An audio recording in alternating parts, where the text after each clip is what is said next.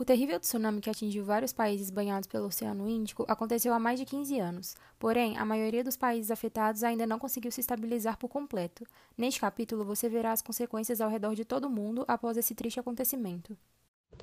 A Indonésia, sem dúvida, foi o país mais atingido, seguido por Sri Lanka, que teve inclusive o estado de emergência nacional declarado, além da Índia e da Tailândia.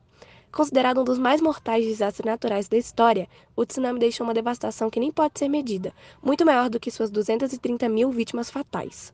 O abalo sísmico foi tão forte que chegou a alterar a rotação da Terra, e além disso, a magnitude e o tempo de duração do terremoto foram tamanhas que fizeram com que o planeta inteiro vibrasse em um centímetro e deram origem a outros terremotos com pontos muito mais distantes do epicentro, como o Alasca, nos Estados Unidos. A ONU estimou que a reconstrução dos países atingidos duraria cerca de cinco anos. Os prejuízos passaram de 10 bilhões de dólares. Seis meses após o desastre, cerca de 12 bilhões de dólares haviam sido arrecadados pela comunidade internacional para enfrentarem os danos causados pelo tsunami.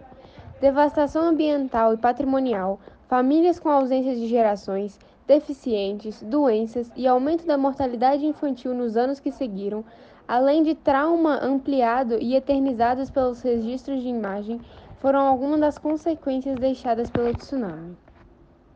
Em 2009, a ONU recomendou aos países asiáticos mais propensos às catástrofes que reservassem 10% das suas verbas de desenvolvimento para limitar o risco de desastres, especialmente tendo em conta o impacto das alterações climáticas.